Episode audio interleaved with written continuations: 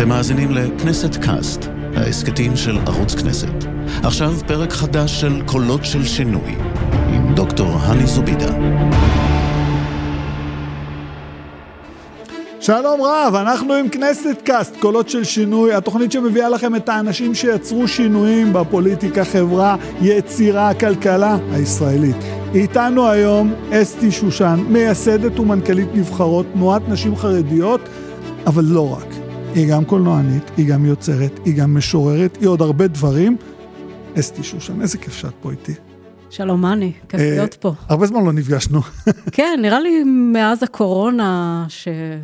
הקורונה קצת עצרה אותנו, אבל אני חייב לציין, כאילו, ראיתי את הסרט שלך על תקופת הקורונה, ובכיתי. בעיקר אני זוכרת את התמונה שלך על הגג, יושבת. אוי, כמה דברים עברתי מאז. כן, אני יודע. אבל אני זוכרת את התמונה, כאילו, התפלאתי שאנחנו מכירים כך הרבה שנים, ושאני לא מכיר את הצד הזה שלך כיוצרת, כאילו, עם כל הרגישות שלה, זה היה כאילו אינטימיות פתוחה איתך, כשאת לא בכלל, כאילו עם כולם. ב- ב- בערב הפסח זה היה נכון? כן, זה היה למעשה סרט שתיעד את הפסח הראשון תחת הסגר, שעוד ממש פחדנו שזה סוף העולם, ככה זה היה נראה באותו, באותו זמן, וכן, סרט שעשיתי לעוד שמונה. כן, אבל הרבה הרבה מים זרמו בנהר, וגם בכלל כולנו התבגרנו, שנתיים של קורונה, ומערכת בחירות נוספת, ומערכות שעברנו, וכמה... זה לא ייגמר המערכת בחירות הנוספת. לא, זהו, אנחנו, אני שמתי לב, אנחנו בלימבו, זה... זה לופ לגמרי. תקועים. אבל רגע, בואי נדבר על אסתי שושן, בואי נדבר עלייך. ספרי לנו קצת על עצמך, מאיפה את? כי זה קטע, יש... זה סיפור מיוחד. ספרי לנו מאיפה את, מי את ו... מאיפה אני? אני הגעתי היום מראש העין, שם אני גרה בשנתיים האחרונות, במקור אני ילידת צפת, נולדתי בעיר צפת, גדלתי שם, התחנכתי שם, את התיכון, את הסמינר עשיתי בבני ברק, סמינר בית יעקב. לא סתם סמינר, כאילו זה מה שנקרא הטובות לטייס, זה הצית עם האליטה של האליטה, תראה נדבר על זה. איכשהו השתחלתי שם, למרות השם הלא מקדם. מכל מי ששאלתי עלייך, כאילו, זה לא איכשהו, זה השתחלת כי היית יוצאת דופן, בתוך עולם מאוד גזעני, אבל היית יוצאת דופן, עד היום את יוצאת דופן, אבל אז בתור ילדה, היית כאילו... אני חושבת שאז אה, הלכתי, לא, הייתי פחות יוצאת דופן, שרואים, כאילו, אני הרגשתי יוצאת דופן, אבל ממה שכול... אני, אני הלכתי בתלם, הרבה הרבה שנים, את זה האנשים לא זוכרים לי, אתה יודע, מספיק שאתה עושה... טעות אחת, ואנשים... לא, בבי. טעות, כאילו, אבל אנשים לא, לא זוכרים שהלכתי הרבה הרבה שנים בתלם, ואפילו שירתתי מאוד את האג'נדה וההשקפה החרדית הממסדית. כמה בעיתון למדו איתך בבית יעקב? אנחנו היינו משהו כמו שמונה או עשר... מתוך כמה? בנות, מתוך ארבעים ומשהו, ארבעים וחמש בנות בכיתה.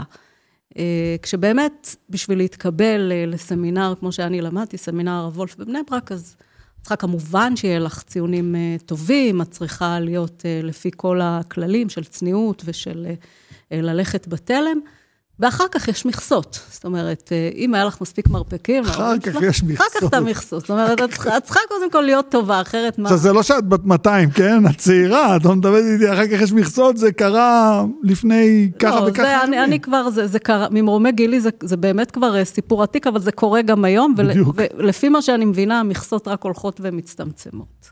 כן, אבל את כאילו נולדת בצפת, עברתם לבני ברק? לא, לא עברנו. אני למדתי בבני ברק, ההורים שלי גרו בביריה, באותה תקופה אבא שלי הוא רב של המקום שם. גדלתי באמת בבית, מה שנקרא בית של תורה, בית רבני, תורה, תורה, תורה, זה מה שהיה לנו כל הזמן, זה הערך היחיד ש, שלמדנו, אבא פוסק הלכה. זה הכל סבב סביב הטקסטים האלה, שהם עד היום חלק ממני, ושום דבר לא יפריד אותם ממני. איך יצאת לדרך רעה, ואת, בת, אבא, רב, נשפרה, סתם, אני צוחק. אבל יש פה קטע, כאילו, אנשים לא מזהים, כאילו, הם יודעים שאנחנו אה, מכירים, והם שואלים אותי, כאילו, עלייך שאלות, אז אני אומר, א', תראו, היא אישה חרדית, צריך להגיד את זה, והיא שומרת מסורת בצורה מוחלטת, וצריך גם להגיד את זה, אבל בתוך כל הדבר הזה, אולי אני טועה, אבל תתקני אותי, מה אכפת לי? אני אשאל, את מורדת בנשמה, כאילו את המורדת חסרת הגבולות הכי גדולה, אחת הכי גדולות שאני מכיר. כן, כמו שאמרתי לך, ככל שהלכתי בתלם יותר, וכבשתי את הקולות שהיו בי, ככה הקול של המרד נשמע יותר חזק בסופו של דבר, אבל מורדת, אני לא יודעת, אני לא, לא כזה, עוד לא פוצצתי שום דבר, זה לא, לא קשור. שרפתי שום דבר, בסך הכל כתבתי כל מיני דברים, ואמרתי כל מיני דברים. בסך הכל? אוי ואבוי. אוקיי, אז בוא נדבר על זה. בוא נדבר רגע על לפני היצירה שלך, בוא נדבר, לפני שנדבר על זה שיש קולנוענית חרדית שעושה דברים, והיום בעיצומו, ממש לקראת הסוף של הסרט הגדול שלה, אבל בוא, בוא נדבר רגע על מה זה אומר כתבתי דברים. בואי ספרי לנו מה עשתה אסתי שושן בעיתונות החרדית.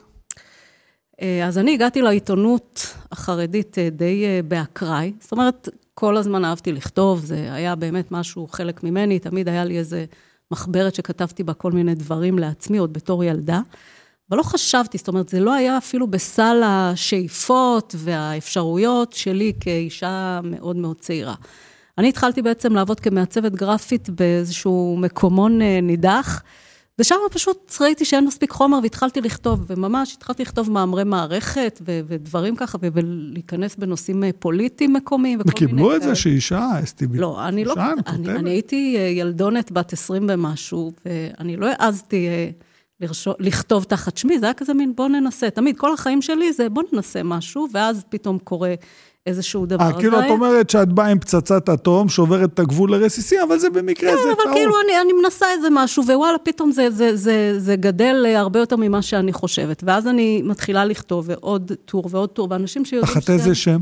אני כותבת לא תחת שמי, אבל, ומסתירה לגמרי את העובדה שאני אישה, אף אחד לא יודע מי הבן אדם הזה, העיתון מתחיל להתפרסם, ואנשים שואלים אותי בתור הגרפיקאית של העיתון, מי זה הבחור שמפרסם את, את הטור, את, את מאמר המערכת, ויש להם ככה כל מיני מחשבות, אולי זה מישהו משם, אולי זה הוא, אולי זה הוא, אף אחד לא חושב שזה אני. זה, זה תחת פסבדון, זה כאילו לא... כן, כן, תחת איזשהו שם, ומשם בעצם אני הבנתי ש, ש, שיש לי משהו בידיים, אני יכולה לכתוב. אז מה, כאילו לא עבר הרבה זמן, והתחלתי לכתוב בעיתון ארצי חרדי, אבל שם נאמר לי, גברת, את כותבת, את לא, אף אחד לא צריך לדעת שאת אסתי, כאילו עם שושן זה בסדר, אבל את א', כך הפכתי לא'. זאת אומרת, את, בשלב הזה, התחלת משם אחר, אני, אני אגיד את השם כאילו שהיום כולם אפשר לדעת, זה א' בשן, נכון? זה השם שהתחלתי איתו, אבל אז את עוברת לעיתון קצת יותר גדול, לא מקומי, אחד מהעיתונים היותר משפיעים. שמאוד מאוד רציתי לעבוד בו, והייתי עושה כל דבר בשביל... אני יכול להגיד את השם שלו, זה... כן? עיתון משפחה. משפחה, שזה אחד העיתונים הכי משפיעים, בעיקר בקרב הציבור הספרדי-מזרחי, ואת בעצם בשלב הזה יודעים שאת אסתי, אבל אומרים לך, תשמעי, אסתי לא יעבור טוב, נכון? אז את תקראי א' שושן, זה יכול להיות אברהם שושן, או כל שם אחר, אבל את תפרסמי את הדעות שלך, העורך יודע מי את. העורך, האנשים מסביב יודעים מי אני, אבל הקורא המצוי לא צריך לדעת מי אני, לימים באמת גיליתי שהרבה אברהם ומיכאל ואלף וג' ושין, זה, זה היה בעצם נשים, נשים. שכתבו, שכתבו בעיתון, ב, זה לא רק בעיתון הזה, בעיתונים אחרים, כתבו תחת כל מיני זהויות, אבל נשים פשוט כותבות וכותבות אפילו, העניין הוא שאני כתבתי באמת בעיתון של הגברים, כתבתי על פוליטיקה, על אקטואליה, לא כתבתי בעיתון של הנשים, ושם זה, זה אישו. גם כתבת על דברים שנתפסים כטריטוריה גברית. כן, כן, ממש זה היה להיכנס לטריטוריה גברית, אני חושבת שזה פעם ראשונה בחיי שאני נכנסת לטריטוריה גברית, אבל שם אני באמת עם פנים מחוסות, אף אחד לא יודע מי אני, ו- ואני חושבת ששם בעצם מתחילים להיזרה, מתחיל להיזרה זרע הפורענות הפמיניסטי. אני חושב שזה התחיל לפני זה, כאילו תסלחי לי, כאילו א' בשן זה כבר הקומבינה, העורכת הגרפית שמחליטה, טוב אני חרדית, אני גם הייתי בית יעקב, אני איזה טור בעיתון ככה, אני אתן להם סתירה מהצד. בעיתון במשפחה את מתחילה להתעסק עם דברים, ואת קולטת כאילו, אנחנו אומרים תחום גברי, אבל אנחנו צריכים לשים כל הזמן מרכאות, אנחנו לא נעשה את זה כל הזמן, כי את לא מאמינה שזה תחום גברי, ואני כמובן לא מקבל את זה, זה תחום גברי, ואת עושה שם דברים מחשבתית פורצי דרך, ואת מתחילה כאילו, שם את מתחילה פתאום לקלוט שיש פה איזושהי בעיה פנימית בתוך החברה החרדית, כאילו זה מתחיל לפגוע? אני, אני מתחילה להבין את זה קצת קודם, זאת אומרת כמה דברים, כמה, זאת אומרת כמזרחית שגדלה במוסדות חרדים, את לא יכולה באמת לגדול, אם, אם יש לך באמת עונות פעילות, את לא יכולה באמת לגדול בלי להבין שיש בעיה. זאת אומרת, אני יודעת שיש בעיה, לפחות בנושא העדתי, אני יודעת שאני מזרחית, אני חושבת שאני יודעת שאני מזרחית מגיל שלוש וחצי, אני יודעת את זה, ואני יודעת שזה לא הצבע אה, הנכון, ו... ועם המודעות הזאת אני גדלה, וזה אני חושבת, אם דיברנו על זרע פורענות, אז זה, זה ממש ראשוני של ביקורת של אני מרגישה שיש אי צדק מסביב. ו- ואת צריכה להגיד, כאילו, לחילוני הדיוט כמוני, זה לא ברור מה העומק של הדבר הזה שאת אומרת. כאילו, המזרחיות הזאת שאת מתארת כאסתי שושן, גם... ביטון. כן, אבל גם ילדה, אחרי זה נערה, אחרי זה אישה, חכמה, צעירה, נראית טוב, שרוצה להתפתח והכל, אבל יש, זה לא עוזר, זה לא משנה, כי את במכסה הזאת, כמעט בכל תחום, זה לא רק בבית יעקב, נכון? אני, אני כאילו נמצאת, אני חושבת שהזהות הזאת כחרדית, כאישה, כאישה, כחרדית, כמזרחית, כל הדברים האלה לוקחים אותך עוד יותר לתוך איזשהו, איזושהי מכסה כזאת שאת צריכה, את תמיד שמה מחמד, היצור מחמד הזה, כאילו אין ממך עוד הרבה כסביבה. יכולת להתחתן עם הבן של הרב במקרה, בקונסטלציה מסוימת, או עם התלמיד החכם של הישיבה? אלא אם כן הייתה לו צליעה חמורה או איזושהי... אוקיי, זאת אומרת שאם הוא היה... בוא נגיד, מושלם פיזית, ואין לו בעיות נפשיות, הסיכוי שיש שידוך בין נערה מזרחית, טובה ככל שתהיה, לבין גבר אשכנזי מהאליטה, לא קיים כמעט. לא, לא קיים. הוא לא קיים נקודה. הוא קיים בפרק ב', הוא קיים בשידוכים שהם בעייתיים. גירושים, שידוכים בעייתיים. כן. זאת אומרת שהמכסה הזאת שאנחנו מדברים עליה, מלווה אותך... כל הזמן. כן, זה, זה, זה, זה אפילו, המכסה היא הרי עומדת בפניי כשאני רוצה להיכנס לסמינר. כשאני רוצה להתחתן, זה אפילו לא שאלה אם אני אה, ארצה להתחתן עם מישהו אשכנזי. זאת אומרת, זה לא, זה, זה ברור שלא, זה ברור שאין אה, רצון. היום אני גם מבינה שהרבה נשים מזרחיות אומרות את זה מראש, לא, לאשכנזי אני לא אתקרב, כי מי יודע מה מסתירים ממני שמה לגבי בריאותו הפיזית או הנפשית. אה, אז אוקיי. זה כבר, זה כבר היום... זה גם מוסד אחר, זה מוסד שידוכים. כן, זה שידוכים, זה, זה, זה קצת מתנהל אחרת, זאת אומרת, זה יותר פתוח כאילו, אבל ב, בסמינר, את רוצה להתקבל, את סיימת כיתה ח', את צריכה להמשיך לאנשהו, ואז אומרים לך, לא, את לא יכולה, לא אומרים לך בגלל שאת ספרדיה, אבל את יודעת, את יודעת איך זה עובד, ואת יודעת שאם היית אשכנזיה, את היית כבר, ב...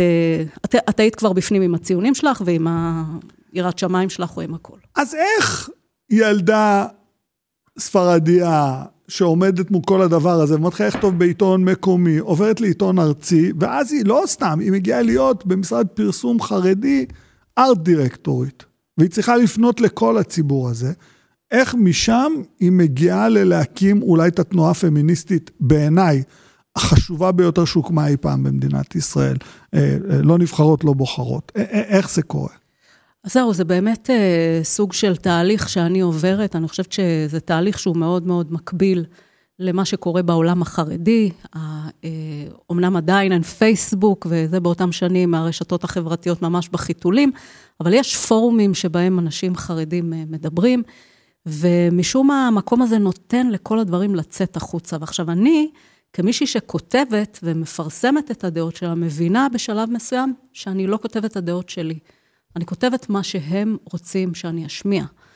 והדבר הזה מתחיל עוד יותר ועוד יותר להעיק עליי. אני חושבת שכתיבה יש בה מעשה אקטיביסטי, מעצם זה שאתה צריך כל, אתה צריך כל שבוע לשבת למלא, למלא אלף, אלף חמש מאות מילה, אתה חייב לחשוב ו- ו- ולהסביר ולהמשיג לעצמך את המחשבות שלך.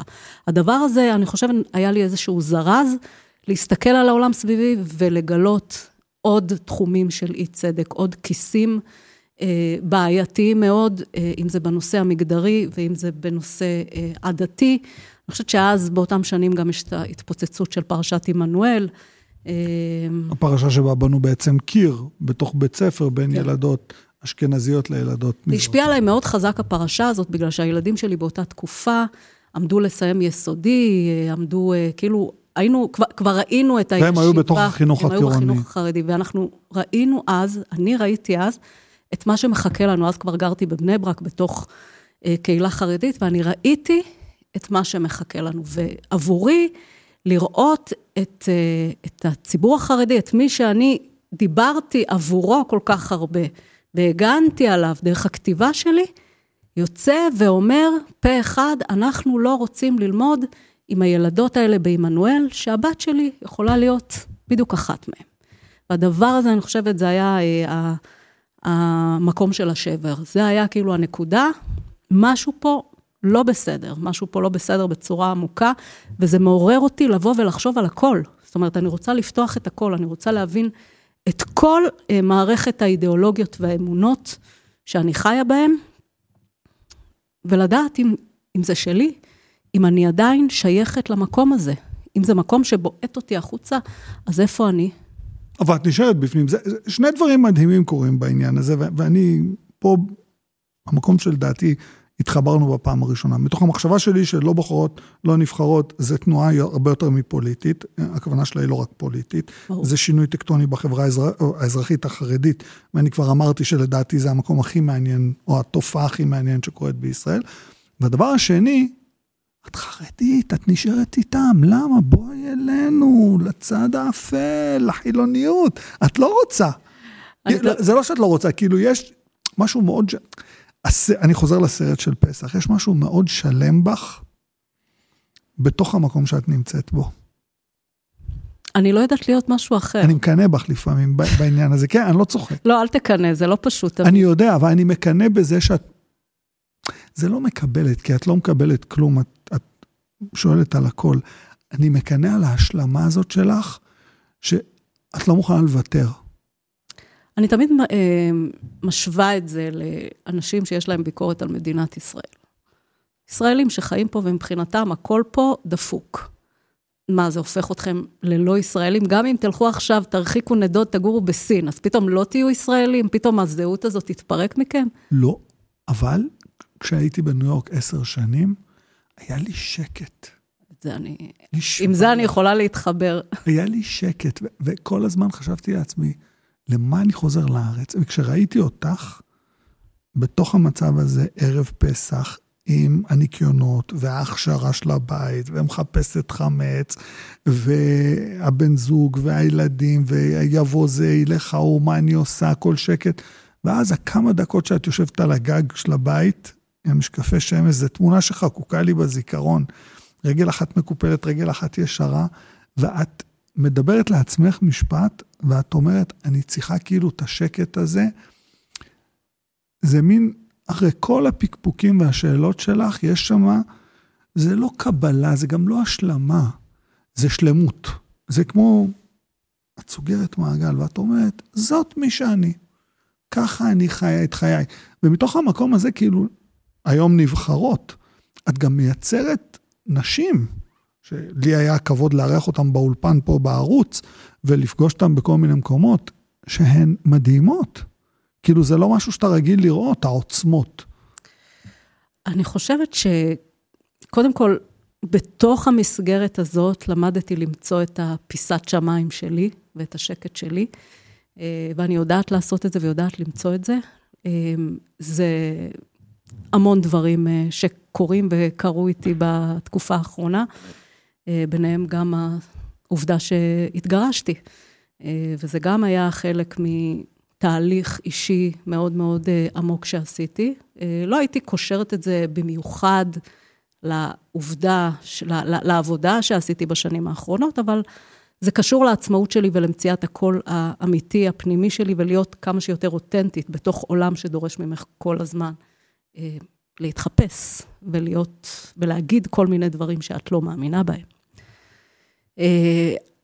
אני חושבת שאני ברת מזל בזה שהצלחתי למשוך את האנשים המדהימות האלה שאתה מכיר, אנשים שהיום נמצאות בתנועה. יש כבר הרבה יותר מדי מכדי שאני אכיר אותן. יש המון. כן, אני כל פעם רואה את התמונות, ואני אומר, רגע, את זאת אני מכיר, את זאת אני מכיר, מי זאת, זאת חדשה, ומי זאת, ואז אני רואה מה הן כותבות, ואני אומר, וואו. זה קורה, זה כל שנה בעצם, יש עוד מחזור של נשים שמגיע, ויש כבר נשים שמגיעות לקהילה של הבוגרות, שהן לאו דווקא עוברות את התהליכים שלנו, אבל זה מסקרן אותם. ואני אני רואה את הדור הצעיר של הפמיניסטיות החרדיות, ואני כאילו ממרומי גילי ושמרנותי, אני אומרת, וואו, וואו, וואו, לאן זה הולך כל הדבר הזה? זה נראה לי מאוד מאוד פורץ דרך אפילו במובנים. אני קורא אותן, הן מדהימות. הם, הם במקום אחר, הם לא, אם אנחנו עוד התנצלנו על משהו, חסל סדר התנצלויות. הן מדהימות, אני קורא אותן, אני, אני נפעם, אני חייב להגיד, אני, אני חושב שכשהתחלנו לדבר, אמרתי פעם באיזשהו מקום, לדעתי זו התופעה הכי מעניינת שקיימת היום בישראל. ואז התקשרו אליי כמה אנשים, אמרו, אתה מבלבל, ומתייחס אליהם, וזה, אמרתי, כן, אבל אתם לא קולטים מה הן עושות.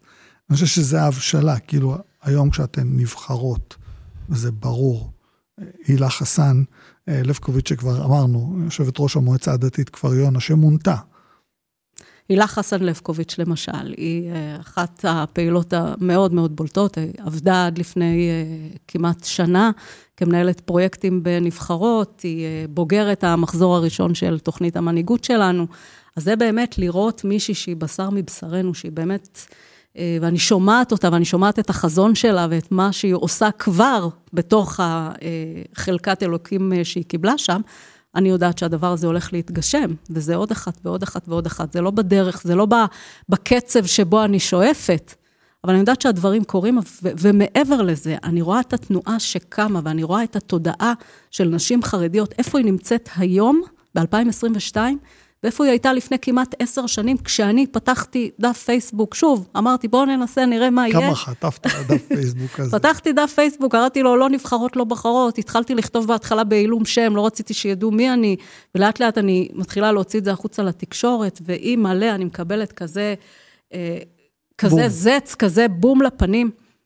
היום אנחנו במקום אחר, ויש לנשים האלה גם עולם מושגים, שהן יכולות לחיות סביבו, ולהרגיש בסדר עם הזהות החרדית שלהם, עם הזהות הפמיניסטית, של, הפמיניסטית שלהם, עם כל הניגודים, עם כל הקשיים, עם כל הקונפליקטים שזה מזמן, הן יכולות לחיות עם זה, והן יכולות להיות גאות אפילו בהשתייכות המיוחדת הזאת. אני צריך להגיד, יש פסיקת בית משפט עליון שאתן עומדות מאחוריה על שילוב נשים במפלגות חרדיות, לא שזה יקרה, אבל יש את הפסיקה, יש המון פעילויות שעשיתן, וגם בעניין המשפטי עוד לא נתנו את המילה האחרונה, צפה ל... בוא, זה לא רק זה, אני עוד הפעם אחזור ואומר פה, לדעתי זו התופעה המעניינת ביותר בחברה הישראלית היום. זה מסוג הדברים שהשינוי יורגש בעוד עשרים שנים, אבל הוא ישפיע לא רק בתוך החברה החרדית, לדעתי, כי אני גם מכיר את הדרך שבה אתן חושבות, לדעתי זה ישפיע על הסכסוך הישראלי-פלסטיני, זה ישפיע על עוד הרבה מעגלים. זאת ההרגשה שלי. אבל היות והזמן שלנו קצר, אני צריך גם לדבר קצת על היצירה שלך, שהיא מאוד מעניינת אותי, אני צריך להגיד כזה דבר. א', ראיינתי אותך על הספר שירה שלך הראשון, מזל טוב, שהיה ספר מדהים, ויש לי אותו, ואני נהנה לקרוא בו. וב', אני צריך להגיד, את קולנוענית מדהימה, כאילו, את עושה עבודה, שהיא, ראיתי כאילו, דוקו, והשתתפת בסרט של אנה שומרוף, על אנשים... סומר שף. אנה סומר. סומר שף, סליחה. ואני צריך להגיד, ראיתי את הסרט הזה בלילה לבד, בסלון, ובכיתי. באחד מהקטעים, שכאילו אתן יושבות באיזה סמינר, שזה סרט מאוד מרגש, יש בו המון, יש בו דברים שאתה לא רגיל לראות אותם בתור גבר יהודי במדינה הישראלית, כאילו, אני מודע לפריבילגיות שלי. אבל את רואה גם עכשיו על סרט שלך, ספרי לנו קצת, כאילו עלייך כיוצרת, יוצרת חרדית. כן, אז עכשיו בעצם לפני חודש וחצי סיימתי צילום של הפיצ'ר הראשון שלי. עריכה? אני עכשיו בעריכות. כן, זה היה באמת פרויקט מאוד, זה עודנו, זה קורה כאילו. פרויקט מאוד מרגש, זה נקרא חשבונות שמיים. יש לנו שם שחקניות ושחקנים באמת מהשורה הראשונה. אנחנו עכשיו עורכים את זה. ואני חושבת שיהיה מעניין. זה קצת, זה להביא שוב, אני מביאה את הסיפורים מהעולם החרדי, דרך הזווית שאני רואה אותה, אבל זה בסוף זה סיפור אנושי, זה איזושהי, איזשהו סיפור דרמה משפחתית, אפילו טרגית, שדרכה אפשר ללמוד עוד דבר. זה לא הפעם הראשונה שאת מתעסקת בדרמות, גם הסרט הקצר הראשון שלך, כאילו, הכרה, דיבר על אחת מהנקודות הכי כואבות בעולם החרדי ובישראליות בכלל. נכון. זה היכולות לשאת ילדים ולהביא ילדים לעולם. וזה, מתי יוצא הסרט? אז זהו, אז עכשיו יש לנו עוד כמה חודשים של עבודה, של קודם כל לסיים את העריכה, סאונד, צבע, פסקול, זה, זה הולך להיות סרט-סרט. הוא יוצא, זאת אומרת, כן, לא, זה ברור לי, אבל הפצה לכלל הציבור, או, שזה, שזה מדהים. כן. שזה מדהים, אני, אני כאילו מת לראות איך זה יעבוד העניין הזה. עכשיו אני רוצה רגע להגיד כמה דברים, את אל תגידי כלום. את זוכת פרס יערי אלפיים שבע עשרה לעשייה חברתית, את זוכת פרס רפפורט לעשייה נשית, פורצת דרך ומחוללת שינוי בחברה הישראלית לשנת אלפיים תשע עשרה. בשנת אלפיים שמונה עשרה נבחרת לאחת מ-עשרים האקטיביסטיות המשפיעות בישראל של ליידי גלובס. ב-אלפיים ועשרים היית אחת מ-עשרים הישראלים המבטיחים של העשור הבא בישראל, מטעם ידיעות אחרונות. את עושה אין ספור דברים. אני רוצה לשאול אותך כאילו, יש לנו ממש עוד קצת זמן, את לא מכוונת להיבחר לכנסת, עד כמה שאני מבין, נכון?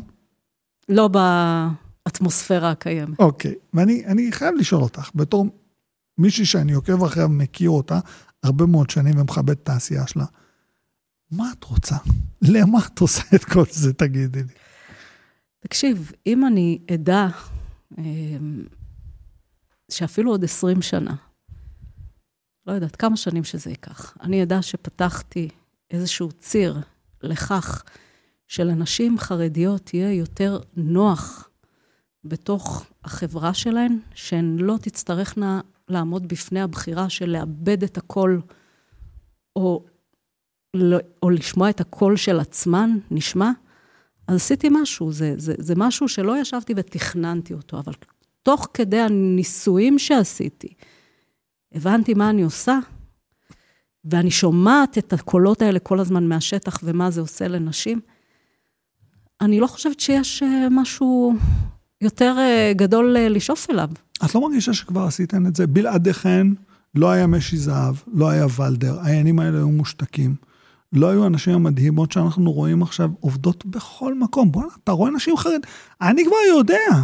בזכותך ובזכות אפרת ובזכות הילה ובזכות עוד נשים, שכשאני רואה אישה חרדית אני לא מגיש את היד, אני מודע לזה, אני מודע למי אתן, אני מודע לזה שאתן חושבות, מתנהגות בדיוק כמונו, אבל יש קודקסים, זה לא נראה לך שאתן כבר שם?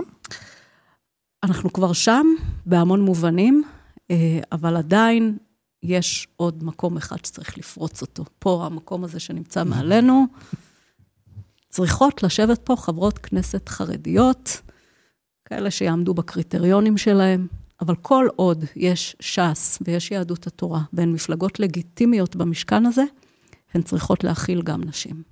לא בשבילי, לי הם כבר לא יעזרו, בשביל הנשים, בשביל האישה שאני הייתי בגיל עשרים, שאף אחד לא שמע אותי, ואף אחד לא חשב שיש לי איזשהו רצון. בשביל הנשים האלה שנמצאות שם, צריך שתשבנה היום נשים חרדיות במפלגות החרדיות, ויתנו אופק, ויתנו, ויעזרו, ויקדמו כל דבר שקשור לציבור שאף אחד לא משמיע את קולו היום במדינת ישראל. ציבור של נשים חרדיות.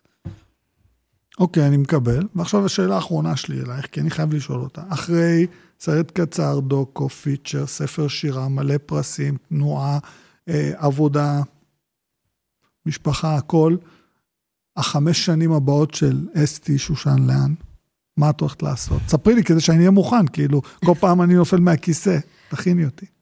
האמת שאני לא יודעת, אני, אני בתהליך ברור עצמי, מאז שסיימתי את הצילומים, אני ככה לוקחת זמן להתכנסות פנימית כזאת, להבין, אוקיי, לאן עכשיו? ואני עוד לא יודעת, אני חושבת שאני אגלה את זה במהלך הדרך, כמו שגיליתי את כל הדברים האלה שהיו קודם. אני חייב להגיד עוד משהו קטן, את גם, בנוסף לכל מה שאמרתי, את היוצרת והמגישה של הפודקאסט חרדית מדוברת, כדאי להקשיב למי שלא קולט מה קורה בעולם הזה, מה אני יכול להגיד לך, חוץ מזה שנהניתי עד עכשיו מהנסיעה, אני אמשיך ליהנות מהנסיעה, זה כמו רכבת הרים, קצת מלחיץ, לפעמים אתה רואה את התאונה מגיעה, אבל אז הדברים הטובים קורים, אני יכול להמליץ על משהו? בטח. דוקטורט.